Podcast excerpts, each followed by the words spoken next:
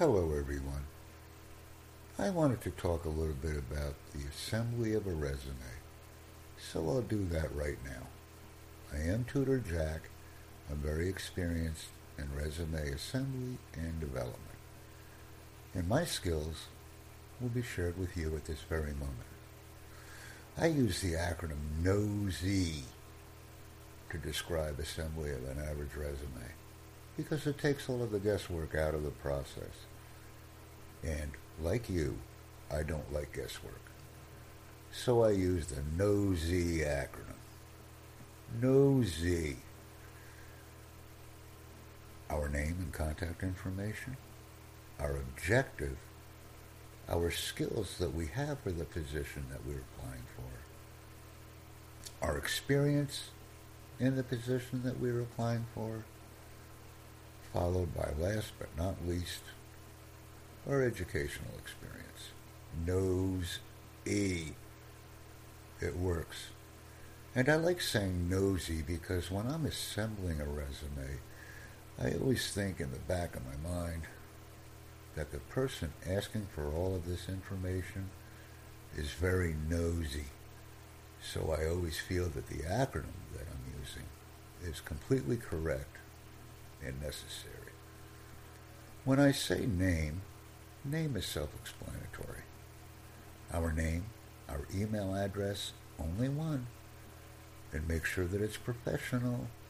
We don't want to use a goofy email address when we are corresponding professionally with another. This can be a deal breaker in the employment process. And please only include one email address. Many hiring managers and organizations are extremely busy, and we don't have time to search for two or three different email addresses. Be brief and be professional, and include one working phone number. Once this information has been included on the top, using Times 11 New Roman as a standard font and pitch, we will then proceed on to our objective, to obtain the position of, to obtain the position of, list the job title and the job announcement information. This will let the hiring manager or human resources know what we're applying for and what our ultimate outcome is to obtain the position of. It's hitting the target and it's being very, very specific in what our expectations are. Next, we will include five or six skills. Five is an ideal number that we possess that are relevant to the job that we're applying for. And we will focus on these skills. Using the job announcement and writing down key components of the job announcement into our resume. This is very important. Focus on the target, folks. Next, we will include our experience. Many people say, I don't have experience in this particular area. It's something new. Then let's dig into our toolbox of life experiences and use these types of duties if they match the job description. Remember, as much information that we can provide to the hiring manager for human resources about the skills that we possess and the job that they desire to fill, this will enable a more successful match to be realized, and we will be more successful in our employment endeavors with that organization or firm. So we want to include our experiences as relevant to that position. Many students will say, but I have no experiences in this admin job. I've never worked an administrative job before. As an example, I will say to them, do you know how to answer a phone? Do you know how to use a calendar? Do you know how to schedule an appointment? These are just preparatory questions that I ask. Once again, we can transfer the answers to these questions, which are always yes, into our experience and reinforce it with those exact answers that we previously given orally. We simply need to transcribe them into written form to be successful. And last but not least, our education. Only completed education will be annotated in the experience section or in the education section. Only completed education will be added in the education section. This is so important. So I've just provided a brief description of NOSY because that employer or human resources department or hiring manager is extremely nosy for wanting to know all of this information. So it works. It's very efficient and very effective. And I've trained many in the organization of their resume or resume using this very brief and short discussion with clients. Clients become energized, enthusiastic, and happy when I break down the components of a resume into very simple, down-to-earth, everyday terms or phrases.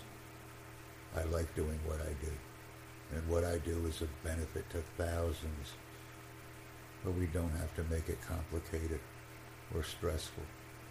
We simply need to identify what our goal is and use the resume as a document to achieve it by focusing on the important skills.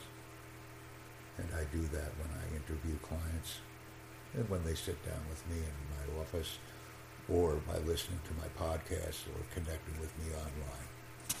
Very important. Nosy, our name and contact information, our objective to obtain the position of Let's be clear and direct. The skills that we have, list five, that are applicable to the position. And most of the skills that are used in any job at the entry level are skills that we consistently demonstrate at home on a daily basis or at school.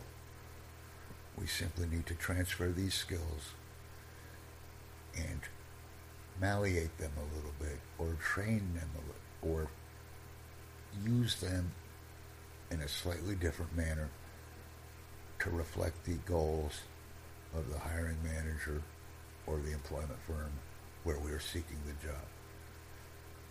Our experience as it relates to the job, numbers, amounts, money saved, number of people supervised, number of people trained. If we add numbers into our experiences, they are always helpful for a hiring manager or prospective employer to take into account. And this is important. It also shows our experience level and the type of operations that we're normally assigned to or with. And we can use these skills in other areas of employment. And last but not least, as I previously stated, our education. Include our most recent education first, and then we can list down. Or in some cases, our oldest education will be listed first, and our newest education will be issued or delineated on the bottom.